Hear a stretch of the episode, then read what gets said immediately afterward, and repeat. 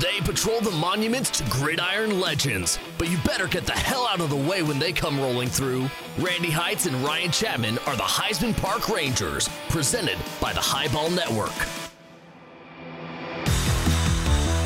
Congratulations, everyone out there. Kansas Week is behind us. We don't have to think about the Kansas Jayhawks for 365 more days. And Randy, I have to be honest, I wasn't thinking about the Kansas Jayhawks for more than 12 hours as my hometown uh, underdog Las Vegas Raiders uh, did did their best to to put me through the ringer and give me a heart attack today on on this Sunday that we're recording. So uh, the Kansas game not going to stick with many people.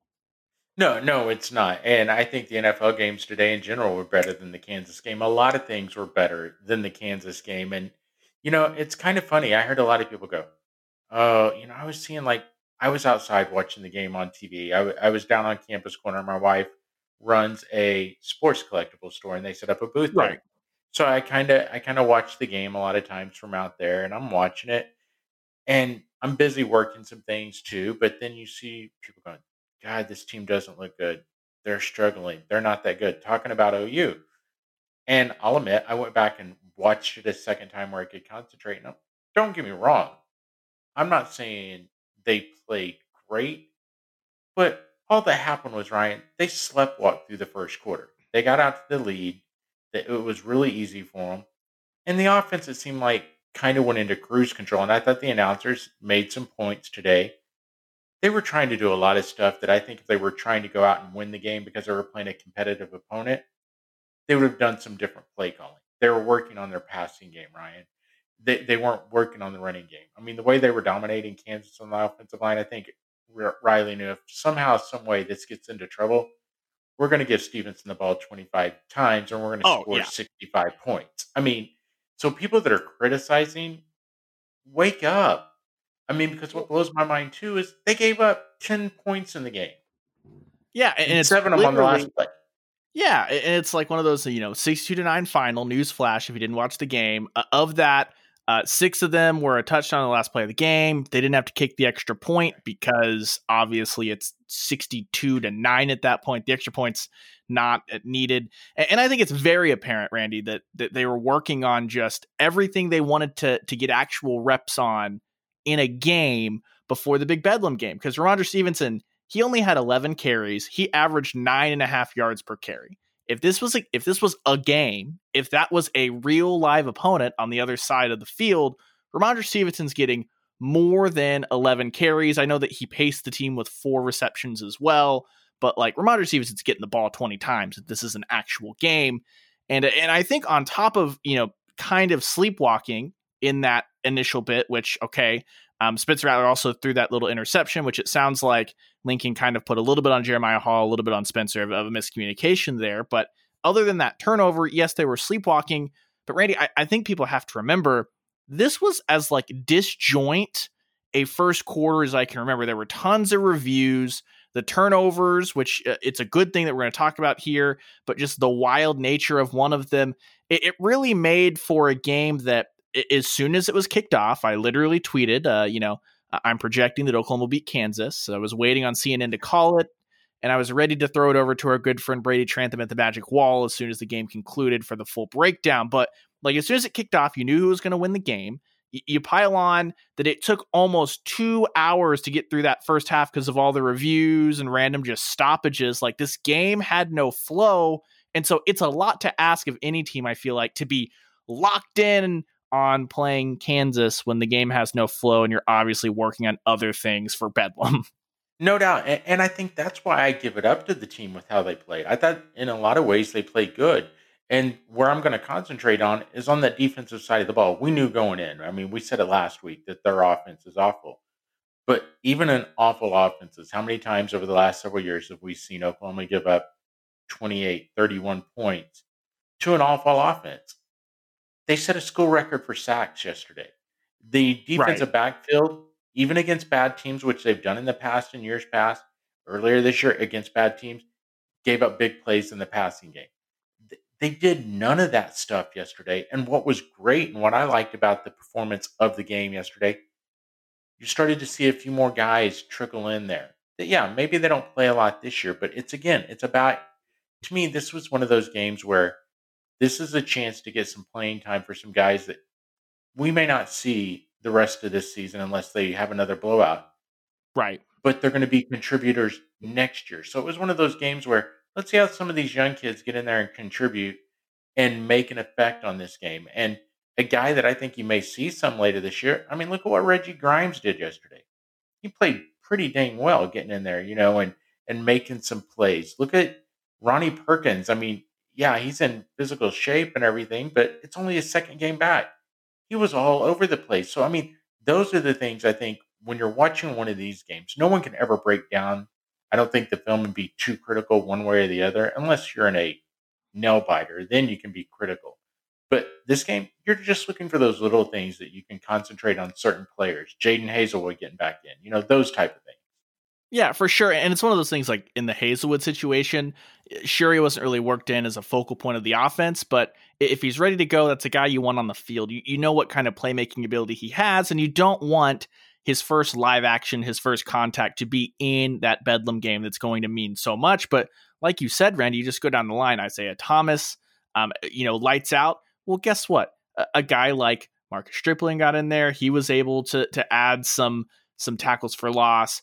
Uh, Ellison got in there, added half tackle for loss. We saw Brennan Walker, you know, Shane Whitter, you know, guys that are going to be the core of that front seven outside of the Isaiah Thomases, the Ronnie Perkins, uh, the Perrion Winfrey. And it's one of those things that you see those guys get out there and, and start producing. It's like Alex Grinch will mm-hmm. tell us that the best way to develop is to get live game snaps to, to, put film on tape and or tape on film or whatever the right way to do that. I is. get you. I get you. Whatever it is, you know it, that that's the best way to do it. And talk about on top of that, Nick Bonitto finally had. Uh, I don't know if you want to label this as breakout game with three sacks there. I think we have to give a lot of credit to our friend Keegan Renault. Like he's been on this Nick Bonitto train since like what Kansas State and he's finally yeah. getting out there and getting the production. He's he's been a headache to deal with all season long, but today he or Saturday he finally got out there, three sacks, and, was looking good. So it's just we continue to harp on this defensive front, but not just the starters who have come on strong. Mm-hmm. And then the emergence of a guy like Isaiah Thomas or, you know, Perrion Winfrey's development. Now you've got a Nick Bonitto. And then you start talking about all this depth that's thrown in there like you just start to circle that Bedlam game in particular because it's going to be so huge for OU's Big 12 title aspirations. And you start going, how is that offensive line going to block this front? Because th- this defensive front is just a menace. And and exactly, and going back to that defensive line, I've been saying it might be the best defensive line in the Big 12. Again, we have to preface always that Kansas isn't great, but think of the pressure they got yesterday. Record for sacks the majority of that pressure, if not all of it throughout that game, Ryan, was on four man fronts. They weren't having to do any stunts and blitzing to get pressure like they've had in years past. And that was with, like you say, 2D, 3D. And so those are things, again, not playing a great offensive line, but those are things they weren't doing even against going going against bad offensive lines in the past, you know. So those are reasons you can look and go, those are momentum builders. Those are things this defensive line group in a bye week can build off when they're going in towards Bedlam. Because, I mean, we saw yesterday. I, yesterday was kind of the final thing with what happened in the Big 12.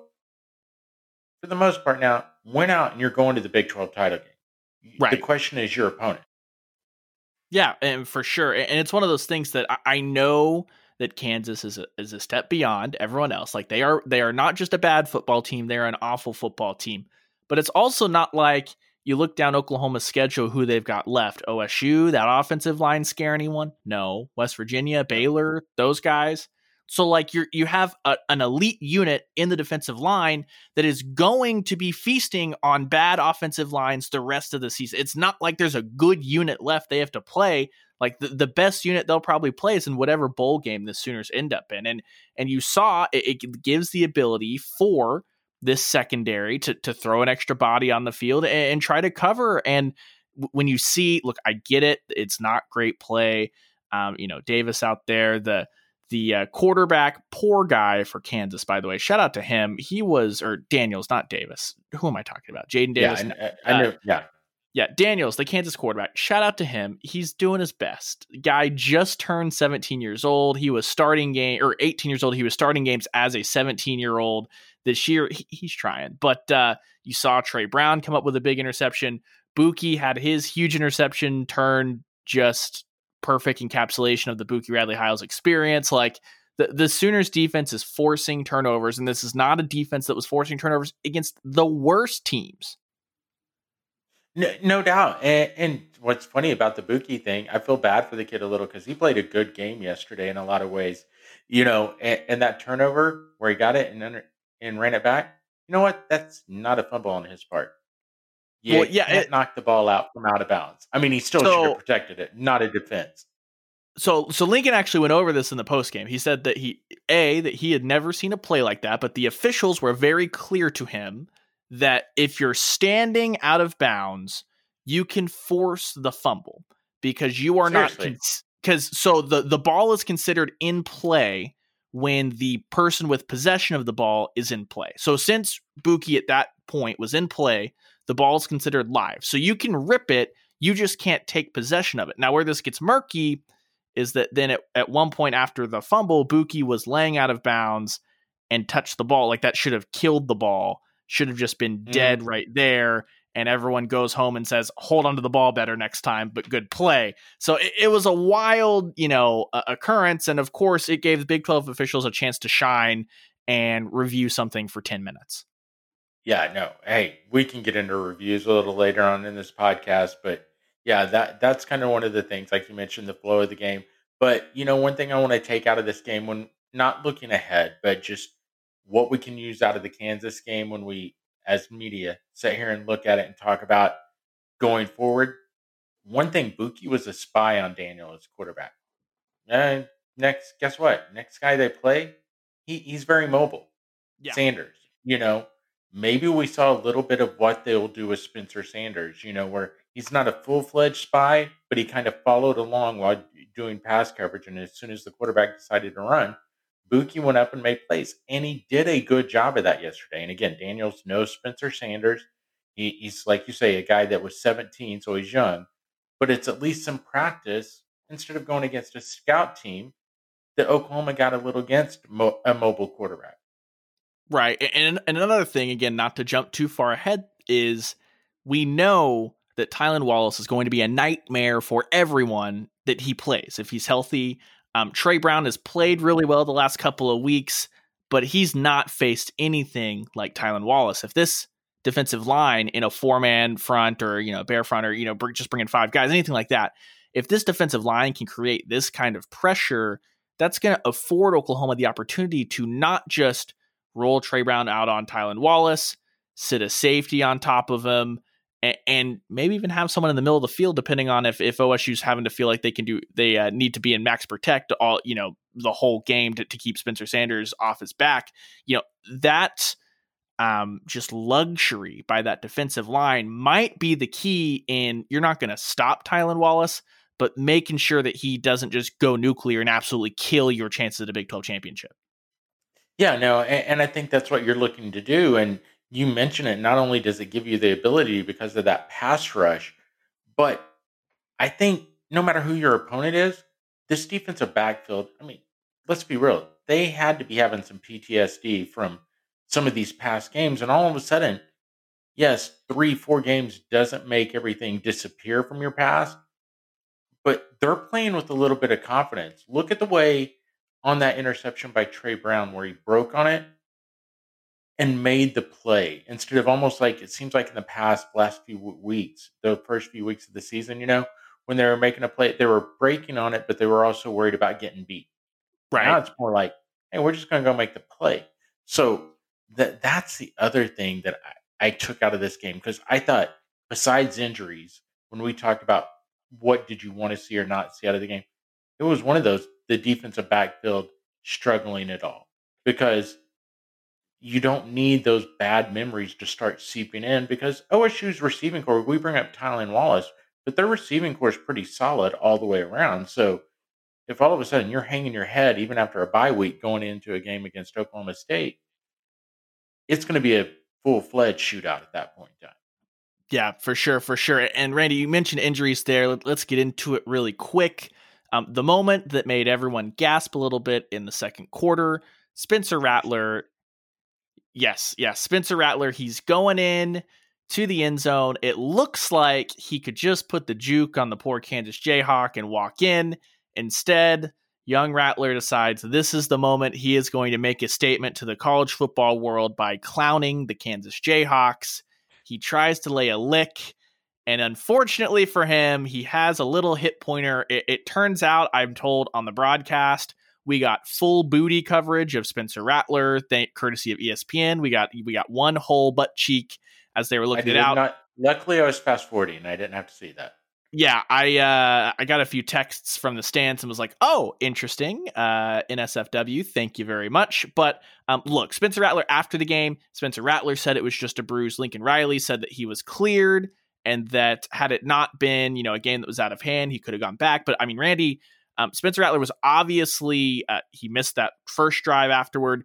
When he came back, he didn't look right. He wasn't able to drive his throws. Um, wasn't able to put anything behind him on that reverse when uh, he was out there as the quote lead blocker. He did yeah. not look mo. He didn't even give it the good college. You know, I'm going to run upfield and try to get in someone's way. He was like hobbling, and it was the please nobody touch me. Like Spencer Alley did not look right, but like we said, um, Spencer said it was just a bruise. Lincoln said he'll be okay. Lincoln also noted that you know he brought him back in out uh, in the second half. Not sure why, but he brought him back out there for a drive or two, and it looked like he was able to get it to loosen up and, and play through it. So it's not something that we think is going to harm Oklahoma heading into a bye week and Bedlam on the other side. But it was nerve wracking to see Tanner Mordecai check in with, with uh, you know no other indication of, of why that was happening there in the second quarter.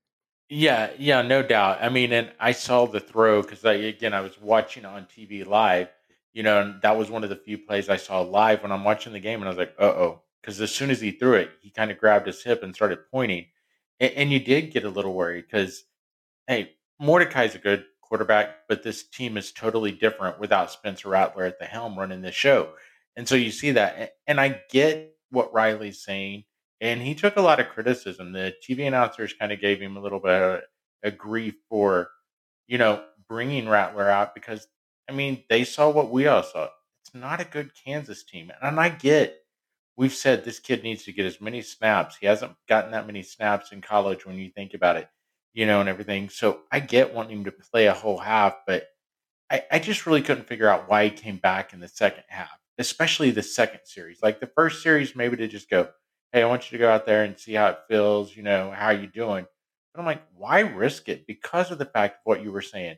Like on that reverse, when he's running, he's kind of running down the field to make the block, but he almost looks like an old man the way he's running, you know, and not able yeah. to get it, not able to get in front of the young whippersnappers to make the block, you know. And I'm like, why are you even doing this? What, what, what, what is there to gain? I guess is what I couldn't figure out at that point in time. And it's not a full fledged criticism, but it was just kind of one of those wow, what happens if a Kansas player that's getting his butt kicked right now just wants to take a shot at Spencer Rattler because he's yeah, mad only, about the situation? The only thing I can think of is that both Lincoln Riley and Les Miles had pulled their money together and laid basically the entirety of their season's contract on OU to cover the 38. They both wanted to make up that money that they had to take the little haircut there uh, due to you know COVID stuff like that. Because if you take that you pair it with Les Miles going for it on fourth down in just bizarre yeah. situations, which oh. like we can talk about we can talk about that here in a second. But yeah, I, I don't understand why bring Spencer Rattler maybe back in once he's cleared and, and at the end of the first half, see how the guy's going to work through it. Because I mean, I don't know. Is there value in, in seeing how he can play through an injury? I, I feel like it's one of those things that uh, you know, he's taken some hits this year already. He's he's proven that he's tough enough to to get with it. I, I would rather him not take those shots now. And, and if you have to work with that, I would rather it be in a big game. There's no reason why you couldn't have just given Mordecai the entire third quarter and you know into the fourth quarter if you wanted to just hand it over the fourth quarter to Chandler Morris because there there was no reason for Spencer Rattler to be out there if they wanted to sow the game if that's what they were worried about mm-hmm. Rhamondre Stevenson would have had more than 11 carries yeah I mean I mean and even if you're jokingly I know you're joking but if anyone's worried about the spread look at it Rhamondre Stevenson had over 100 yards on 11 carries. He almost had 200 yards of total offense, you know. So, yeah, there were so many things. I that was just kind of the head scratcher to me because of the fact on the other side on the injury, Austin Stogner, you know, I mean, doesn't he? He's not as wincing as much as Spencer is. Right. He goes back to the locker room to start the third quarter. I'm yeah. like, yeah. I'm like, I was like watching it, going, okay, why is this is not adding up? This is yeah, not like, one plus one equals two. What what is going on in my world right here? Yeah, it's like what is happening? What is happening? We we were we weren't able to uh, ask about Stogner there in the kind of limited, um, the much shorter media window that we get after the game. There was other stuff we were getting to, so hopefully we'll circle back on Tuesday as I try to get my days together to, to worry about Stogner. But just a quick note on Rhamondre Stevenson. Look, Randy, we can talk about how good he looks. We can talk about the difference he makes to this offense. We can get all of that in a second. But first, I need to submit Rhamondre Stevenson into a, a very elite group. I think that he is a top five touchdown celebrator in college football right now. It's a two week run, but I'm willing to put him up there. Last week, obviously, he had the I'm back shirt ready to roll, not just sharpied on, mind you. It was screen printed, it mm-hmm. was official, it was clear, um, intelligent enough to wait until the game was out of hand. Today, on his, I believe it's his uh, second touchdown run, he he scored right in front of where I was sitting, and right. just so short and simple. He just looks up and blows a kiss to the fans. And it was beautiful, it was concise, and I feel like not only it's a guy who's confident in himself but understands that he doesn't need to overdo it. And and I think that we need to put him in that top 5 group and I'm eh, I'm just can't wait to see what he pulls out against Oklahoma State. Oh, I think he'll have a lot of fun in that game because if there's one guy that's going to get yards, and I know OSU's defense has improved as well, Rhamondre Stevenson is going to get some carries and get some touchdowns. So I, I, think it should be a lot of fun. But the one thing I want to see out of Rhamondre Stevenson, stop trying to hurdle guys. I was like, what are you doing? Because I believe wasn't that the time in the Kansas game when he jumped up into the guy and basically that slammed to the ground was after Rattler got hurt. I'm like, what? Keep your butt on the ground. Yeah, this Just, is not not not necessary. You're in a blowout game, so yeah, he, he's a fun back to watch. And like you say, the celebrations, and then that one, I'm like, dude, no, don't just well, stop. And nothing against Rhamondre. He's he's an impressive back. He's got um, you know, he's a little shorter, but and so he gets that kind of bowling ball, stockier kind of thing. I don't see it. I, I think he's just a you know a, a, bigger frame guy, but he's got the speed, got the agility. He's got great hands. Flashed that one handed catch there that looked just mm-hmm. effortless, was awesome. But when you've got that you know combo of size, speed, agility, where you can spin out of tackles or run over guys, there's no need to leave your feet. I do not ever want to see Rhamondre Stevenson hurdling anyone. Um, like again, nothing against Rhamondre, but you can do without that. Yeah, especially the two times he did it. The one against Texas Tech, even if he clears the guy, he's going to get what one, two more yards. Yeah. The one that. against Kansas, he's going out of bounds. I'm like, dude, it's not like if you hurdle this guy, you're going on an 80 yard touchdown run. Yeah, I, I think it's is Rhamondre Stevenson bored already? Like, is two games back? Is he just bored? I don't know, but I know this much. I keep saying with him, and I, I've said, hey, he might, you know, I think he's probably gone because he's a second round back. You have to be special to be a first round guy. God, if he keeps performing at this level, there might be a team that Kansas City type team at the end of the first round that goes, you know what, our back's a little older. Uh, we need a replacement. That guy's got what the NFL needs. He can yeah. catch. He's got power. He's got speed. I still don't think he is. I'm just saying, God, you just watch him and you think, I can see him on Sundays. It's uh, hard not to overreact, but in two games, albeit against two really bad football teams, both Texas Tech and Kansas, it doesn't look like Rhamondre Stevenson or Ronnie Perkins need another year of college football. I don't know if they want to put up with another year of college football after all that they've gone through this season. Like it, it's going to take a lot of convincing. I feel like to to, to bring those two guys uh, back to Norman next year. I think that I, I think for Stevenson more than Perkins, and, and the reason I say that just simple, the upside to a running back, you pretty much have to. It seems like go win a Heisman Trophy or be that two thousand yard record setter back, you know, almost to be that first round guy or play on a national team, championship team like Clyde Edwards was, you know, and he still went the last pick of the first round. a defensive end, Ronnie Perkins, he's doing he's played great. Don't get me wrong, but it's not like he's got those earth shattering numbers, you know, like sack total or anything like that from this year. You know, I could see him going, oh, I'd be a second round, third round pick. Maybe I will come back because if I get a full 12 games in, especially if the defensive line continues to improve, where all of a sudden they can't concentrate on me as much, I'm going to be a first rounder next year. Well, and all uh, of a sudden that's about a eight million dollar difference in a contract.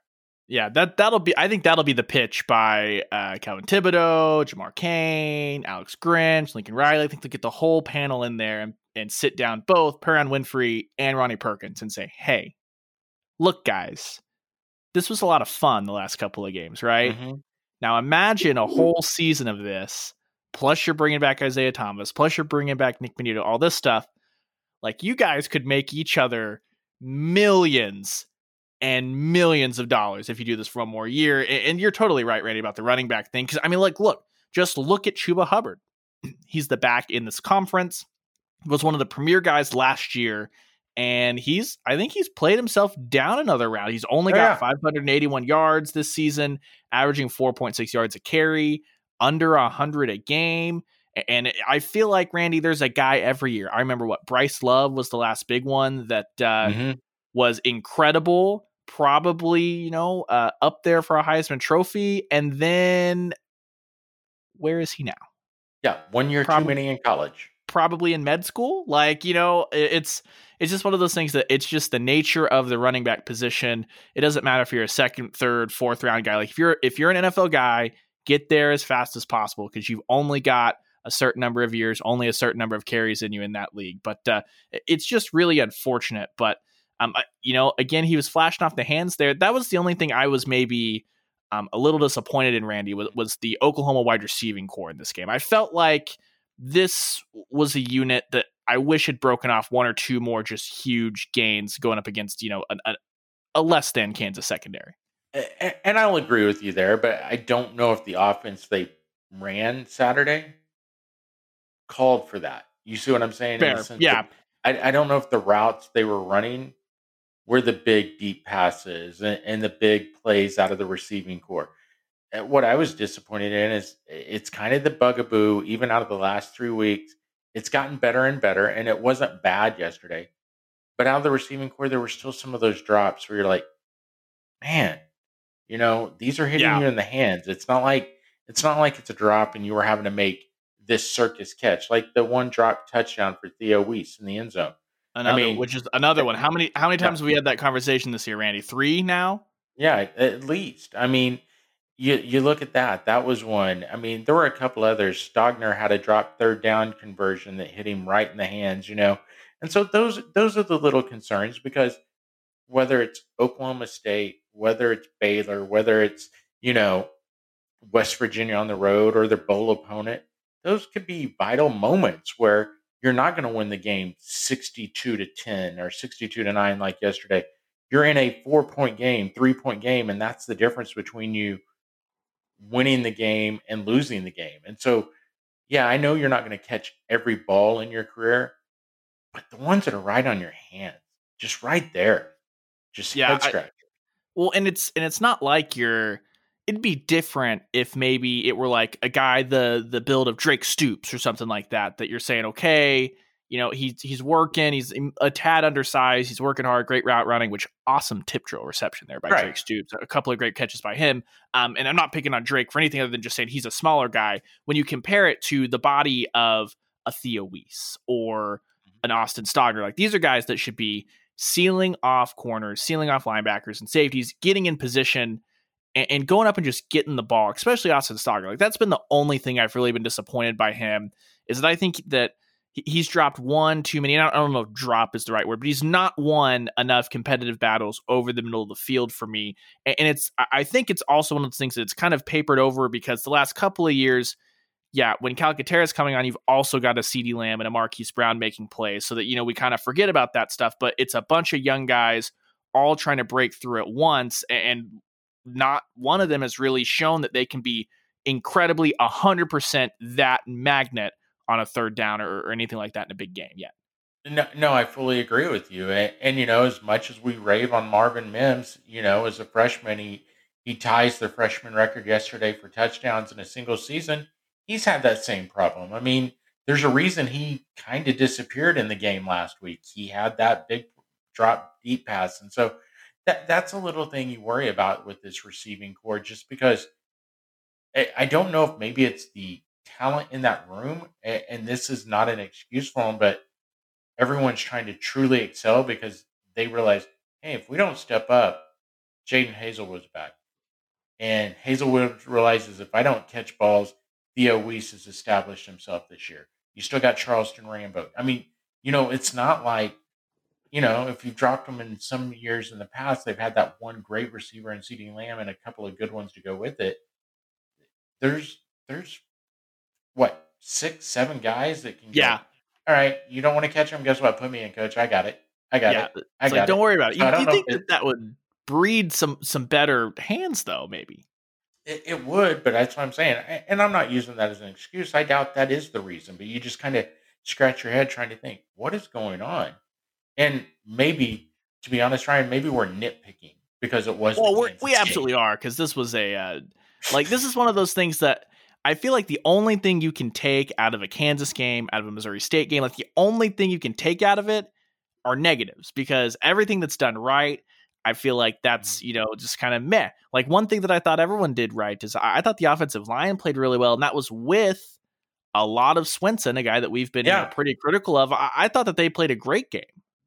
Yeah, I mean, they had what one holding penalty, I believe, and that was Ealy in the first half. Took away a big play, but still, you know, I mean, solid. And you look at the, I think at one point in time, I know they were averaging like five yards a carry uh, out of the running back core, and right, I, I thought that was the positive. And you know that offensive line, it's got the nasty back in them. Yeah, and it, it means it's coming even along. if Swenson's in there, they've got the nasty in there. It's it's something I like seeing out of them, and that's why I like where this team's headed the rest of the year. Yeah, and it's one of those things that we saw that there's competition across that line, and that's only going to you know that's an area where I think it is it is the competition has made them improve week to week. And I guess I just think that's one of those things that there's a lot of older guys in the room there to help people along. When you compare that to the wide receivers, I almost wonder if, you know, Rambo being the only established older guy that's been established here at Oklahoma, you've got an Obi Obialo, you've got a Theo Howard. You kind of wonder if those guys maybe don't have as much weight as, you know, a Rambo would because they didn't do it here in Norman.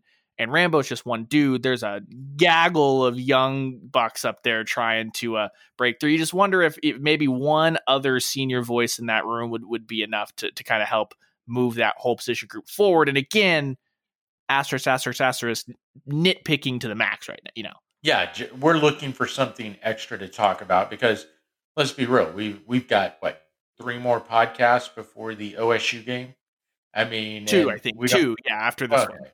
Well, and so we don't want to spend forever talking about that today because we're recapping the game. So yeah, definitely nitpicking, but it's just something to look at because you know that that's kind of that was. I'll say it. I think that may have been the one negative, and it was a very small, minor negative yesterday. Right. You know, yeah. and so it's like wow, and I think that shows. You know, we can talk about a couple other things too involving the game, and you made light of it last uh, today when I saw you earlier before taping the podcast. Oh, our boy Skip Bayless. Oh boy, tweeting out after tweeting out after the Notre Dame game. You know how good Notre Dame. Sorry, don't you mean the COVID fiesta? Oh yeah, that that too. The super spreader. Yes. Well, um, but anyway, you know, he tweets out that Oklahoma may be they're playing the best of anyone in the country right now, and I found that funny. And you and I were joking about it I don't know if you've went back and watched the telecast yet from ESPN. Tom Luginbill said they're playing better than most top 10 teams right now. And I'm well, like, I... okay. I mean, and I'm not disagreeing, but the stretch of games hasn't been the toughest either. Yeah, uh, I get that they're beating up on bad people. I think that playing better than some top 10 teams, cool. Oh, definitely. Yeah. This is what OU did in 2016. The, the problem is that they had a, a, ramp of basically 12 games after the Ohio State game or you know, something like that, something close to that. They they had a bunch of games after the Ohio State game to get back in it. This team's not going to have that runway. I don't feel like to to maybe make that case. But Skip Bayless being like, Notre Dame's not playing the best of the country right now. Alabama's not playing the best of the country right now. It's Oklahoma. When you have OU fans in your mentions just being like, hey, Sooner fan checking in, he does not speak for us. Please leave us out of this. Like OU's just like they lost their two games. They're just trying to be over here in the corner. They're like, hey, you'll see us in two weeks at Bedlam. Like that score will flash. If we win that game, we'll probably be playing in a Big 12 championship and maybe, you know, you know, get into a cotton bowl, something like that. Like, come check on us then. Like, I feel like OU fans have been like, we're over here just building for next year. Can you just leave us alone and let us play this season out? I know. I, am with you. And, and it's funny. And you know what? they go out and dominate Oklahoma State, if something like that happens, it's a whole new conversation depending on what's happened over the next two weeks in college football. But it's like, why would you even bring that up right now? It's a two loss team. I mean, that's the dumbest statement because no two loss team has ever made the playoff. I was about to say, no two loss teams made the playoff, and that's in years where people play 12 games, 13 games before getting to a college football playoff. Right now, the ACC is hoping everyone plays 11 and that's the max. So you're telling me that in a shorter season, we're all of a sudden going to reward uh, more mediocrity win percentage wise. That doesn't uh, like it never works out that way. I would be stunned if there's even a case for OU to make at the end of the season, unless it involves an Ohio State team that's only played five games or you know something just you know right. off the board like that. And, and that's where I'm saying that's the only way that would ever happen is whether it's a Big Ten or Pac-12 team being considered, or COVID gets involved and some other schools have issues, and here's a team that's played 11 games, 12 games on the season. Well, I guess in Oklahoma's case, it would be 11 games, you know, or whoever from the Big 12. That's the only way. But but it's just funny to see that because I'm like, here's a man that normally rips Oklahoma. It seems like religiously, right? Saying that this year of all years, and it's like, what do you? How drunk were you, Skip? What, how many martinis in? Skip, what he's doing is Randy is he knows they can't make the playoff, and so he's trying to position himself before they reel off a bunch of wins and go to a big bowl game. Because even if OU, if OU say they go undefeated and somehow there's some whack like Kansas State does Kansas State things and runs the table, and Iowa State stays with two losses, and uh, K State, Iowa State, OU all have two losses, no U's left out. Like I, I, think in that scenario, assuming OU still runs the table, like they're gonna get a bid to a really big bowl game here. I think Skip's just trying to do some uh, take positioning so that he can be like, "Oh, look, I told you," and he can argue, knowing that OU damn well isn't going to a college football playoff. Like, "Oh, they would have won a playoff game; it would have been different." Right? No, I, I'm with you, but it was just funny. That that whole thing was funny. We can get into bowl projections later on as well, you know, in another podcast. But the just, just the one. I'll mention this, and we don't have to go all in. The one I'm dying for because I think it would be fun. It's in one of the projections right now. Cotton Bowl, Texas A&M. Give me all of that. Yes, give that, me all of that. That would be awesome. No Johnny or the Johnny Manziel revenge game. I uh Randy, I remember dry like we we got tickets the day of for that matchup the last time OU and A&M played drove down. We're just like, okay, cool, whatever. The first half was fine. I remember in the second half watching who is my favorite Sooner to ever play, uh, Tony Jefferson on the sideline. I was like, that dude's not coming back next year. And I'm mad about it. All because these group of idiots, these guys making Johnny Manziel look half decent. I was just like, oh my gosh. Anyway, I, I need I just need that personally to exercise those demons out of my life. Well, I just want it because I hate A and M fans. They all think they have history and tradition. I'm sorry, your history is not walking on grass and dressing your band in army uniforms. You geeks, you and know, having I mean, having shitty engineering so your stadium moves back and forth. Exactly. It's like way to go. I mean, let's be real. When I've gone to A and M, I've taken my wheelchair and driven it across the grass and spun circles just for fun because the cult. I'm against the cult. I mean, I. I mean, we've got the idiot in Oklahoma City, 12th man Dave. Yeah, I'll call him out. He probably doesn't listen, but I mean, let's be real. Everything is great, and he finds a way to justify everything for A&M based on the SEC. I've uh, never I mean, seen a more I've never seen a more average program in the world brag on everything else every other team in the conference does, but they contribute nothing to. And that's a program as a whole. It just blows my mind. I'm not gonna lie, I kind of envy it because like all A&M did was make it that much easier for LSU and Alabama to, to walk into the state of Texas and recruit and say, see, we'll play one game here and one game in Louisiana and you're close enough to home, stuff like that. But you kind of have to envy those programs that uh, I, I would like to see oh, who do you want to pick on? I'd like to see Texas. No, because Texas Tech brings you basketball. Like, what is a program that brings nothing to the Big 12 right now? Is it Kansas State? Kansas State doesn't really bring anything. I Kansas their basketball's State, kind Iowa of State. I mean, well, Iowa State, you know, Hilton Magic can kind of be a thing. Kansas State, it's been down a little bit. I'd love to see Kansas State just be like Kansas basketball. We are the best basketball ever. You've got OU football. We're the best OU. We're the best football. Like I just like to see them take that mantle to be the SEC school of the Big Twelve and just be like, I don't care. We're going off every time OU wins the gymnastics title. Bang a banner in the octagon. I know. I'm just like, oh my god. I'm sorry. I could go off on A&M fans all day long. So I'm praying that happens. No, I, I because, like. I would like that because we can have a whole month of it. Exactly. Because I'll, I'll say this. I'll give it up to A&M. They're a top ten team right now. They look pretty solid let's see what happens when they play one of the better teams from the SEC.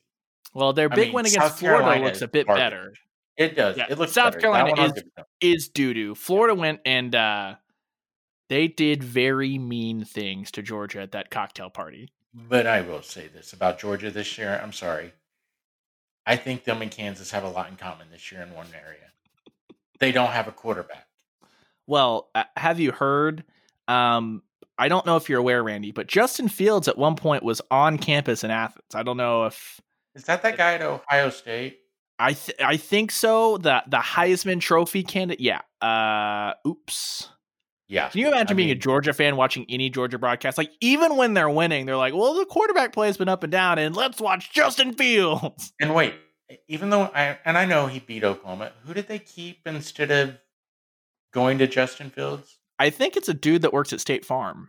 Yeah. Hey Jake, how you doing?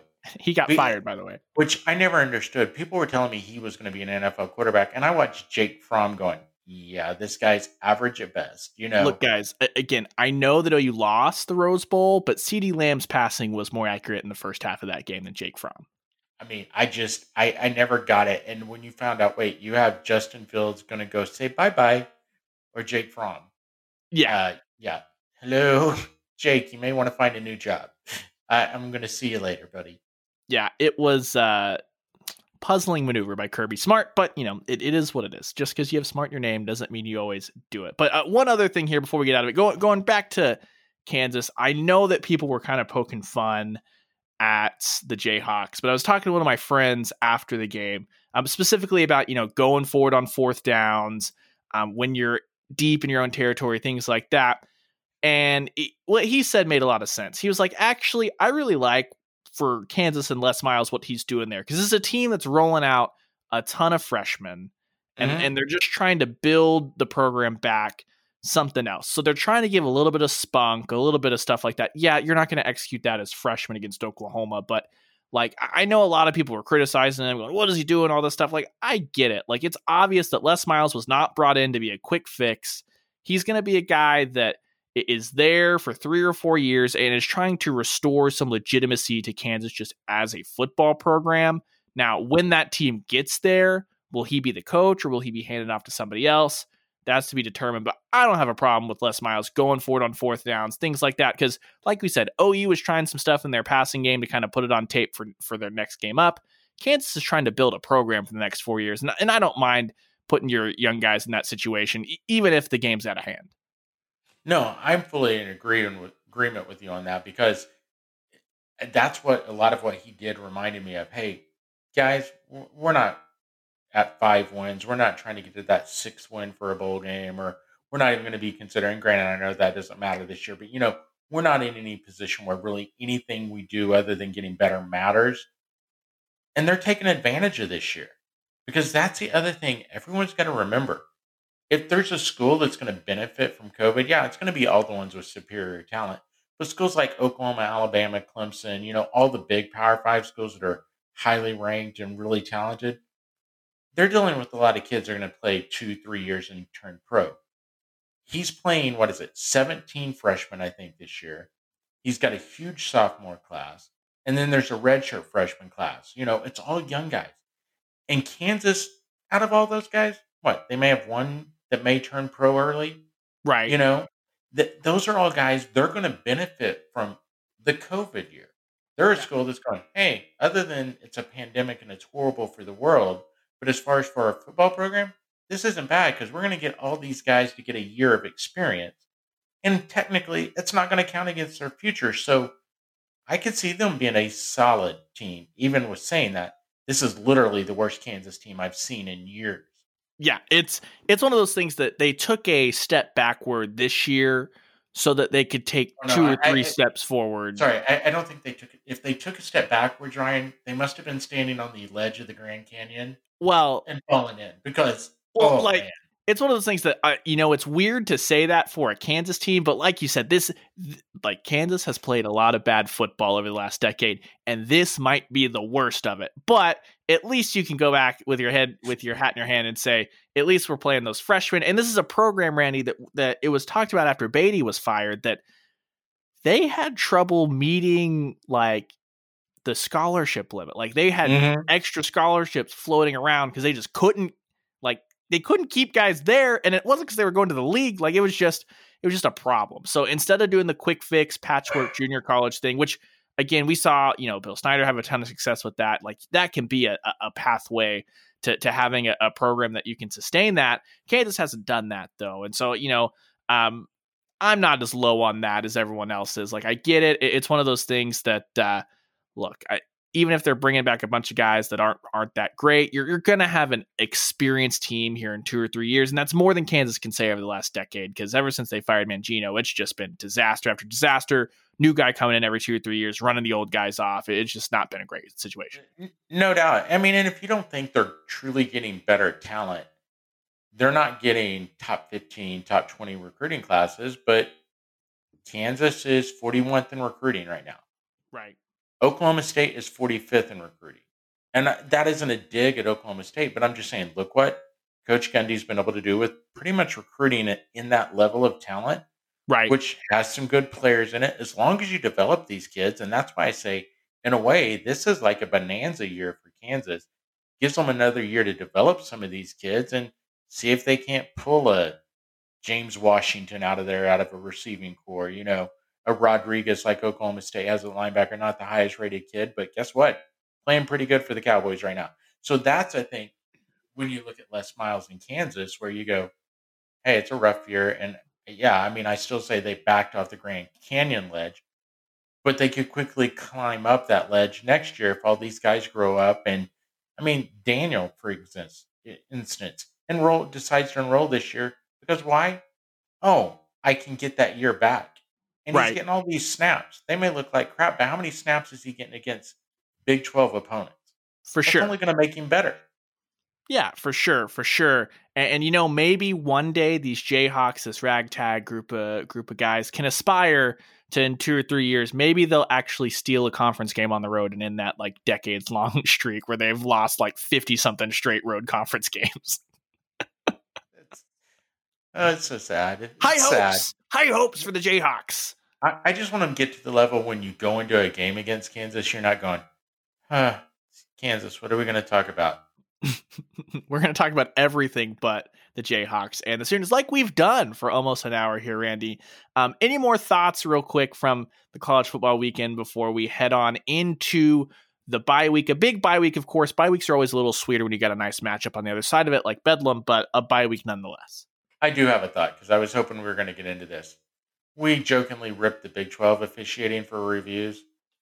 Let me tell you, the ACC conference has zero to write home about. Yeah, it's bad. It's bad all I over. mean, that fourth quarter, I was like, I mean, it's been a long day. I've been in Norman. I get home at 8.30, 9 o'clock last night. And I'm like, I, am gonna watch the end of the game and then I'm gonna try to get to sleep. I'm just like, holy crap! This fourth quarter is 45 minutes, and that was from the seven minute mark. And when both coaches are just looking like incredulous, what? yeah. What, what yeah. are we what are we reviewing? Why are we reviewing this? All of this was stupid. Yeah. And then not only that, I'll give you this. Their officiating was horrible. How about the pass interference call that they throw the flag on because the Clemson guy clearly goes through him? Yeah. And then Dabo throws a fit, and all of a sudden, no, no pass interference. I'm like, all right. It, I, at that point, I was thankful they didn't have pass interference review in college. I mean, it was hey, just brutal. Hey, Dabo's convincing over there, man. He'll he'll get those referees playing to a high level. He's not great with the X's and O's, but he can get that call back and he can motivate the hell out of a football team. I, I don't know. That that was kind of maybe my biggest takeaway from the weekend because that was the biggest game. But I'm just like, oh my god, you're on national TV. Plus, guys, Chappelle's on Saturday Night Live. No, was, Could you hurry this uh say, up? I was about to say that was the worst part. So first off, the game gets bumped for the president elect to give his speech, which okay, fine, whatever. Uh, annoying because shout out to everyone for waiting until like college football is just gearing to kick off. And like, oh, we're going to call the election. So first off, Texas and West Virginia couldn't find the first quarter of that shit show because uh, ABC was going wall to wall, super spreader parties, and you know, uh, just showing crowd shots of people celebrating, not not you know seeing anyone speak, nothing like that. Anyway, uh, so Texas A or Texas and, and West Virginia gets moved. Uh, then we we miss uh, time in the middle of Notre Dame Clemson. Mm-hmm. We're finally through all that stuff, and we're like, okay, all the political stuff from this week is done. Everyone's either happy or sad, but we're over it. We just want to watch Dave Chappelle on SNL. And the ACC official said, no, sir, we are going to review the hell out of every play, and then Clemson and Notre Dame can't get their shit together to decide this game in regulation, knowing damn well that it's not going to matter because they're going to play in the ACC championship game, and whoever lost it, the committee's just going to be like, oh, they get a pass. So it doesn't matter. They decide, oh, we're going to go into overtime, and and then we got to wait on our good friend Dylan Buckingham to uh, read his highlights before he sends sends us into Chappelle. It, I oh my gosh, Saturday would never I, end. I was just glad because I decided after being outside at the game all day, I was going to take a shower. So I was like, and I'll be honest, hate watching live TV, so I DVR anything. Right. So I'm like, I had no idea. I just went into my Saturday Night Live when I realized when I looked flipping through the channels, like, oh, I'm recording the Notre Dame game, and I realized, oh crap, no, Saturday Night Live's supposed to be on. I set it for three hours longer before it stopped because I'm like, God knows when this game is going to end. Yeah, it disaster, disaster. Which, by the way, DJ for Clemson, legit. He's oh he's yeah, a really good quarterback. Yeah, he's dope. I, I think that it, you know injuries on that defense along that that uh, offensive line uh, really really hampered the Tigers, and they still you know put up a bunch of points. That Notre Dame front, like Notre Dame, it's a team that I always point and laugh at because mm-hmm. you know I I haven't been sentient a sentient football fan when they've actually been good enough to win a national championship. Uh, if we want to talk about what they did in the year that they got just goosed by Alabama, sure, fine, whatever. But other than that, and, and their you know phony trip to the playoff a few years back, like Notre Dame's just been. Eh. I, I don't remember them winning a huge game outside of Norman in my lifetime, and that was a really you know awesome performance, especially by their defensive line. So you know, got to give it up to the Irish, a team that I like to point and laugh at a bunch. Brent Venables' defense is returned. and that all the Sooner fans are going. That's why we ran him out of town. Look at it. That's what we you know, saw. Hey, and I'll say this: I I got to know Brent pretty well in Norman, and you know the, the biggest difference I think because he's doing it seems like some of the things he did at Oklahoma that he's able to get away with at Clemson. He's got better talent, right, from top to bottom. You know, yeah. Even though I will say both his sons playing on that defense. Mm, okay. Oh, my uh so the the fun story of uh, brushing shoulders with uh greatness or whatever, you know.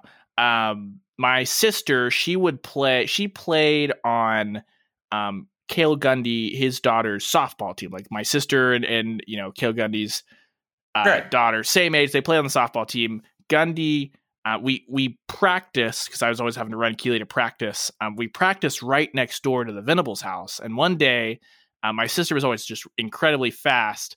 Kale walks over to Brent's house and says, "Hey, hey, hey, bring me. I don't know."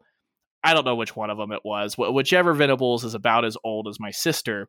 I, I want him to race my sister because because she's just incredibly fast or whatever. And my sister opens it up and is out in front and he just like pushes her down and then Brent just gets out there and rips him a new one up and down and up and down and Cale's like hold on now hold on now Keeley if you had been behind would you have pushed him down and she's like yes and he's like see they both would have done it they're just competitive that, it is what it is so that's always what uh when uh, the Venables are out there on the field my sister was like hey that's the one I raced and uh, he pushed me over politely yeah, that was a subtle dig, but I can honestly tell you, love Brent Venables. You know, kind of one of those who shouldn't have been here, but it was kind of funny seeing the Clemson defense doing a lot of the same things. You know, it was. Uh, uh, I'm sure anyone that was thinking about it was like, this Ian Book guy, he's not very mobile, and he keeps picking up first downs on the ground with his feet. What is happening? These mobile quarterbacks are going to be the death of me. Uh, anyway. It's uh, anyway. I walked out. I walked out memory. But I, I just had to go off with the ACC officials because I was like, I just want to go to bed. Yeah, it, ACC officials hate Dave Chappelle and the Foo Fighters confirmed. But uh, hopefully we get all that wrapped up. Uh, no game next week, obviously, for the Sooners or the Cowboys, as they're on a bye ahead of that huge Bedlam matchup. We've still got shows, though. Got a big show this week. Hopefully, we'll have another very special guest along. Stay tuned for that. And then next week, uh, you know, obviously this weekend there is no post game, so no post game pod. Next week we'll have our official OU OSU preview and what could be a massive game for Big 12 title implications. If the Sooners can get a win there, and if Iowa State takes care of business against Kansas State, we will be on track for a Sooners Cyclones rematch in Arlington. So it should be a lot of fun, Randy. Yeah, it should be a lot of fun, and I think these next few podcasts will, diversify a little. You know, diversify your college football. Yeah, I mean, we'll have some fun. I think it should be a lot of fun. I can't wait to do it for the next week or so, and we'll let you know on the guest. Could yeah, be a good one for sure, for sure. And and you know, later this week we are slated as of right now to speak with the OU basketball team if they hold true to the schedule that's been going on. So this will be the first time we got to speak to them um, since the unfortunate passing of Coach Billy Tubbs. Which what day are we on on the hashtag uh, Coach Tubbs Court uh, campaign? day ten, day ten today. All right, yeah, I just going to retweet one. Got a little tweet back from Stacey King on one the other day. Well, there you go. Look, that's that's what we yeah, need. We so we need build the, the momentum, alumni the momentum. to get it rolling. Yeah, we've hit double digits, so we're it's just the beginning, and it won't stop until Billy Tubbs' signature is on that court. And even if it happens, I'm going to take credit for it.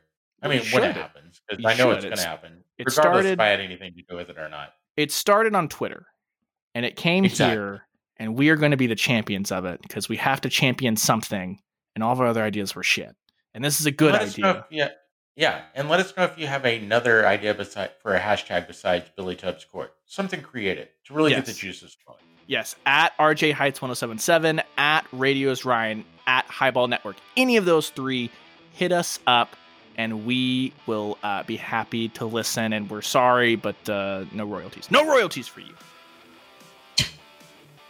Anyway, that's all we can talk about. Look, Randy, we hit almost an hour. It's OU Kansas. Big win. Celebrate, I guess. That's right. For, all right. Yeah. Something like that. Okay. Anyway, we'll talk to you later this week. Bye.